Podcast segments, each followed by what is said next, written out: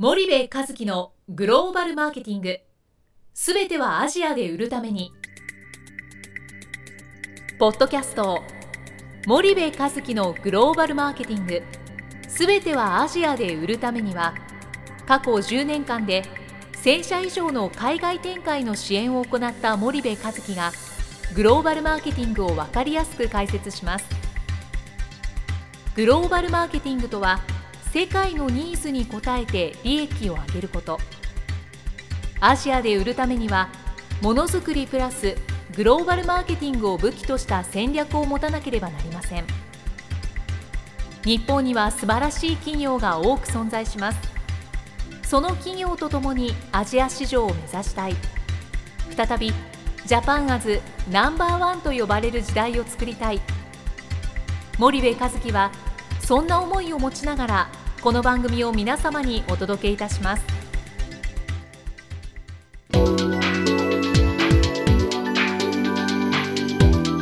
こんにちはナビゲーターの東忠夫です。こんにちは森部和樹です。じゃあ森部さんあの前回マーケットメイキングマーケットクリエーションというところでいろいろお話をいただいたんですけれども、はい、日本企業はなかなかそこに投資販路構築に投資をしないと言ってはいたんですが、全く多分成功例がないかっていうと、そうではないと思うんですけど、この間ユニチャームさんの話が出ましたが、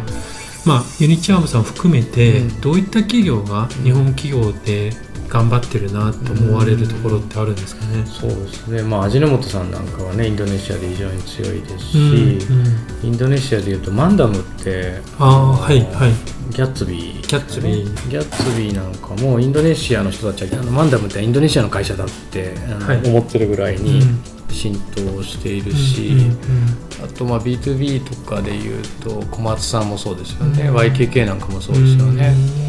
だからあのやれてる会社はあのやっぱりやれていて何がやれてるのかって言ったら、まあ、商品が素晴らしいっていうのは当然なんですけど、はい、やっぱ販路構築に徹底的に投資をしてるんですよね。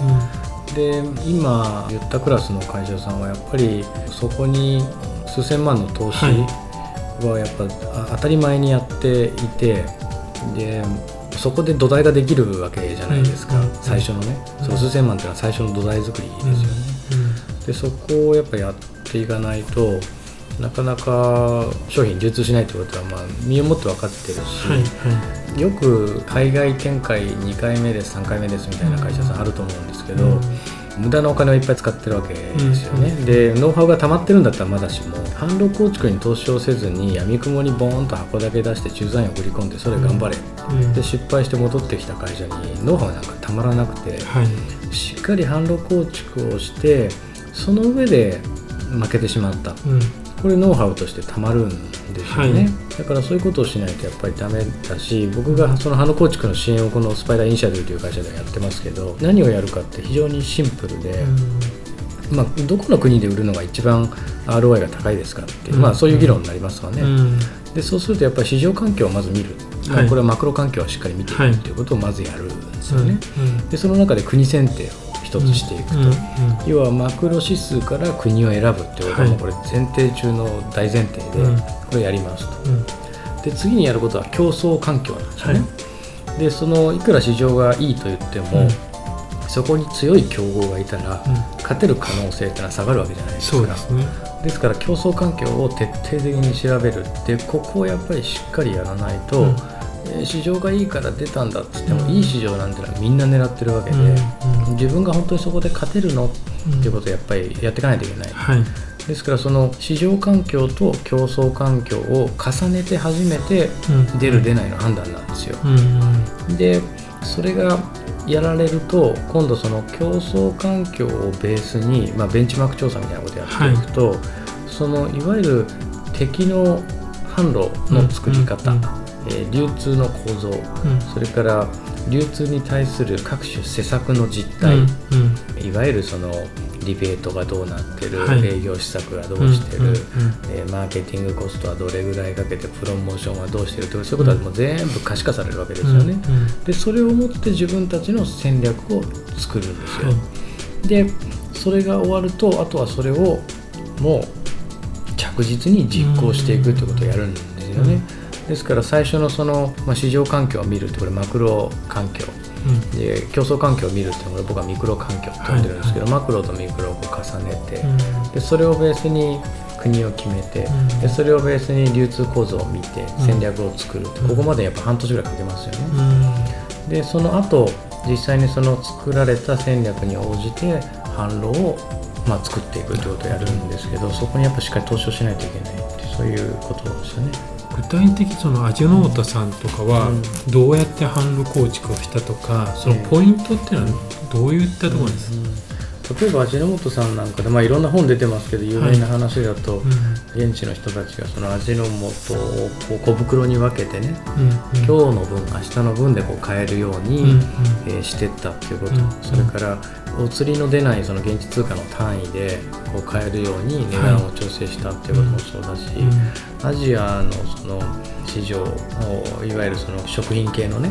うん、FMCG というふうに言うんですけど業界ではね、うん、そういう市場ではトラディショナルトレード、まあ、TT、うん、日本語で言うと伝統的小売っていうんですけど、まあ、いわゆるパパママショップですよね。はいこれの比率が極めてまだアジアは高いんですよ、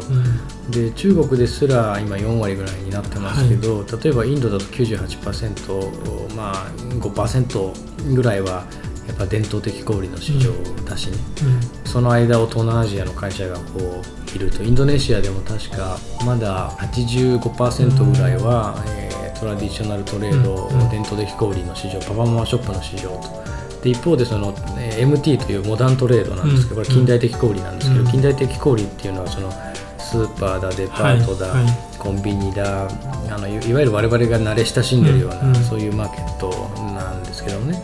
で国が成長していくとどんどんこれは伝統的小売が近代化していくんですよ、でそこに今の時代はネットという流通がいわゆる e コマースという市場が出てきて、はい、この3つの市場でこう戦っていて、はい、でまあ、リアルとバーチャルで分けるとバーチャルがネットと、リアルが伝統と近代という分かれになっていて、まあ、ネットなんていうのはねまだ 5%10% の世界でこれから拡大はしていくといっても、リアルの小売流通がなくなるなんてことはまずないので、あれなんですけどその味の素さんの場合は伝統的小売の流通がすごく重要で、はい、インドネシアだって85%ぐらいかな、はい、あの伝統小売なんでそこってそのパパママショップですから当然クレジットカードも使えなければ現金取引で、うん、そんなのがもう何万何十万ってあるわけですよね。はい、でインドネシアと、まあ、まあ、ワルンとかって呼ばれるようなそういうあの氷がいっぱいあって、うん、それを束ねてるような現金問屋があるんですけどね。はい。でその現金問屋さんがそのパパママショップを50店とか100店とか地域のね束ねてで毎日、えー、配送して現金でお題を回収してってことをやってる会社があって、でその現金問屋をさらに束ねてるディストリビューターみたいなのがあってでそれがまあ全土にこう流通の仕組みとしてあるんですけどね。そういう仕組みをやっぱ可視化してどのレイヤーの流通とどういうふうなその戦略で取引をしていくのかっていうことをやらないと、はい血管の毛細血管の奥にまで商品を流通させるなんてできないわけですよね、そういうことをやっぱりしっかりやってったからあるんじゃないかなと、味の素ってもこれ僕がアジアで小さい青春時代を過ごした時代から味の素っていうのは、まあ、アジアのいろんなところにありましたんでね、で僕も味の素で育ってるんでね、はい、美味しいなって味の素入ってくると何でも美味しいと思っちゃうあの派ですけどもねじゃあだいぶ時間をかけて、うん、その販路を構築しているのが味の素さんっていう、まあ、日本企業だったらそうですよね、で結局その飲料系の会社でいうとコカ・コーラって世界中どこ行ったって買えるわけですよ。そうですね。でじゃあコカ・コーラが美味しいから世界中どこでも売ってるのかって、そうじゃなくて、うん、コカ・コーラは販路作ったわけですよね、うん、で膨大な広告費をなぜ打てるかっつったら、販路があるから広告打っても商品流れるっていうのは単純にそうじゃないですか、うん、でよく家電なんかだとね日本のメーカーさん行くといやうちはサムソンみたいに広告宣伝費がないんですって言うんですけどそれはないですよね、うん、販路がないから広告打ったって商品流通しないじゃないですか、ですからやっぱり流通をその販路を作るっていうことを本当に真剣に考えていかないと、うんうん。そのものづくりとか技術のもう時代終わったんですよ。もう僕断言してもいい。うん。でそれはね、まあ、もちろん一部の業界ではそれは引き続きあるんだけど、うん。そこに何かこうすがってねずっと行くっていうことで本当にこれからのマーケット取れるんだろうかと、うん。ものづくりも技術も大切。うん。ただマーケットってすごく変わっていて、うんで一つ言うとコモディティ化すればするほどプレイヤーって20年に1回変わっちゃうわけですよ、はい。コモディティ化してるプレイヤーっていうのはね、アメリカが欧米がいて日本になって、うん。今韓国で中国にまた移っていくみたいなね、そういう世界で。けどねドリームプロダクトは永遠なんですよね、うんうんだからそこをねすごく考えていかないといけないしなんか話長くなっちゃって恐縮なんですけど、例えばね日本の時計カシオやセイコーっていうのは時計のそのムーブメントの技術ではもう当の昔にスイスのあの時計会社を凌駕してるわけですよ、ムーブメントの成功性で言ったら。うん。でただ残念なことにスイスのその時計メーカーさんっていうのはそのムーブメントの性能を、まあ、もちろんなんですけどその時計自体をラグジュアリーなアクセサリーに変えて、はいはい。えーそっちの方向にこう進んでいったわけですよね。うんうんで例えばパネライという時計がありますと、はいはい。これはスイスのうん。時計なんですけどこれはもともとイタリアの軍で使われていた非常にあの頑丈な時計なんですけどもねこれが今どうなってるかっていうとラグジュアリーウォッチになっていてその言ったらその時計の機能というよりもむしろジュエリーになってるんですよね。で一方でじゃあイタリアの軍隊はね今何使ってるかって G ショック使ってるわけですよ、うん。でも G ショックって1万円ですかね。そうですね。1万円1万5千円と、うん。でこのパネライという時計は1つ50万円以上するっていう、でそれだけやっぱりこう大きく彼らもこう転換していてドリームプロダクトになっている、でこれがなぜその日本の企業にできないのかっていう、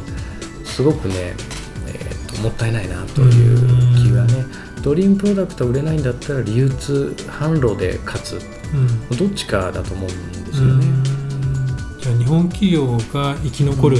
術としてはドリームプロダクトを作るのか、うんまあ、販路開拓をするのかっていうと、うん。究極でもう2つになるけども、うん。まあどっちともした方がいいっていうことなんですかね。あそうですね、まあ、ドリームプロダクトを作ってもやっぱ販路がしっかり整備されてないとうん。ドリームにならないので、うん。販路を作るっていうことはやっぱりいずれにしても必要ですようん。っていうことは一つ、ただそのコモディティ化してしまえばしてしまうほどやっぱり販路構築っていうことはすごく重要で,、で日本の商品なんてそもそもいいわけですよ。うん。絶対的にいいのでやっぱり販路に投資をしていくっていうことを、あのやってもですね、僕はそのものが何かこう抜かされるとかねそんな心配よりもやっぱ販路を取れないっていうことにやっぱ投資をしていくべきじゃないかなっていうのはすごく感じますね。なるほど、そうそう日本企業って国内では当然販路を構築してますと、で欧米でもやってきました、じゃあなんでアジアでできないのかっていうのは森部さんはどう考えますか、まあ、一つは出遅れましたよね、うん。そのアジアっていう市場がマーケットになるっていうことに対する投資がはい。やっぱ10年遅れた。うん。で僕2002年に向こうで会社を作った時にやっぱりそのアジアで生産拠点としてし、まあ、ずっと見てきたわけじゃないですか、日本はね。で当然そこで生産をするっていうことは物がそこで作られて輸出していされていくわけですから、あのいわゆる加工をするわけですよね。そこで安い労働力を使って加工をしてそれを日本や欧米のマーケットで売るっていう、はでそうするとその工場自体がアジアに集中する、でそのアジアがあどんどんお金を持っていく、うん。でそこにマーケットができるっていうのは、うん。まあ、これは自然の流れなわけですよ。ただやっぱり当時2000年代の前半とかっていうとアジア、まあ、特に中国なんかだとその代金の回収のリスクがあるでしょとかやっぱりまだまだだよねみたいなところがすごくあってでその時にまだまだだよねとか代金回収にリスクがあるって言わずに、うん。じゃあまだまだなのを小袋に分けて、えー20枚1セットでおむつを売らずに1枚売って、えーマーケットを取ってきたのがユニチャームだったり、うん。えー味の素だったりするわけじゃないですか、彼らはもうそれぐらいからももっと前からやってるわけはいでね、はで今今ユニちゃんも味の素もその YKK も小松もあのサントリーも今やって成功してるんじゃないんですよね、ももっと前からやっぱやってきているわけで、でそこにやっぱ投資をし続けてるんですよね。そうすると今からでも、その投資を知っていって、販路を作るべきだと、森部さんはお考えですか、ね、全然思うというかむしろ今からの方がいいんじゃないのっていうぐらいにしか思っていなくて、ただ出遅れたっていうのは一つあるのでね、はい、出遅れたんであればあの先駆者から徹底的に学んでいくっていうことはやっぱりしっかり、えー、するべきだし、はい、その販路を作るっていうことにやっぱ投資をする、はい、でそこに予算が割けないでなんとなくアジアで売れたらいいな、い、いパートナーいないかなだったらもう出ない方が僕はいいと思うんですよね。これは大企業でも正直そんな状態なので。でアジアの企業ももう日本企業がこうて一緒にやっていきませんかって言ってもね、はい、まあ、NATO とかっつったかなあの要は口ばっかで行動しないってね。 No action, only talk でしたっけ？ No action, only talk って アジアで言われちゃってますからね、はい。はい、だからそんなふうには思うんですよね。わかりました。じゃあ、うん、これからでも間に合うと、全く全然間に合います。じゃあ販路を築くために、うん、じゃあ重要なポイントを最後に一つだけ教えていただくとすると、うん、どういったことが重要なんですかね？えっとそうですね。まあ先ほど言った市場環境と、はい、まあマクロですよね。はい、それから競争環境ミクロ、はい、これを重ね合わせた上でどのマーケットに出るべきかを決めると。うん、でこれを重ね合わせると、うん、その出ようとしている国の流通構造がその後しっかり見えてくるんですよ。競争環境をやるとね。だってすでに先駆者として強いところの流通構造を分解していきますから、そうですね。販路がこう見えてくると。でその上で戦略をしっかり組んで、うん、それをひたすら実行するということをやっぱやっていかないといけないし、はい、ちゃんとした販路を作るのに23年かかりますから、そこを確実にやっぱやっていく、でそれを自社のリソース見渡した時に無理なんだとすれば外部を使うっていうか、まあ、それを支援してるのがあの私の会社なので、はい、別にうちもそのどの企業の販路構築を受けるっていうことではないのでねやっぱり勝てる見込みのあるところもしくはそれだけ社長であったり執行部のメンバーのマインドが高いところでないと手伝いをしていてもねなかなかうまくいかないんですよね、やっぱお客さんが自立化する支援をこう一緒にやってってるので、お客さんがなんか人任せというか一緒にこうやって販路を作っていくっていうマインドになってない会社を支援してもねあんまり僕としてもその成功確率が下がっちゃう。はい、成功率が下がると僕としても良くないのでね、うん、そこはちょっと選んだりをさせていただいてるんですけど、ね、まあ、そういうことをやっぱりしていかないといけないと思いますね。わかりました、はい、じゃあ今日はもうそろそろお時間なので、はい、今日はありがとうございました。はい、ありがとうございます。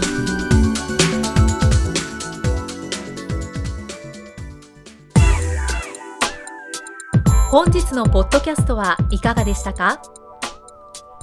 番組では森部和樹への質問をお待ちしております。ご質問は podcast アットマーク spydergrp.com ポッドキャストアットマークスパイダー grp.com までお申し込みください。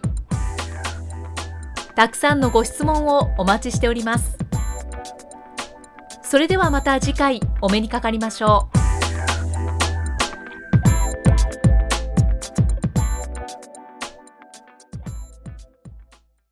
森部和樹のグローバルマーケティング。この番組はスパイダーグループの提供によりお送りしました。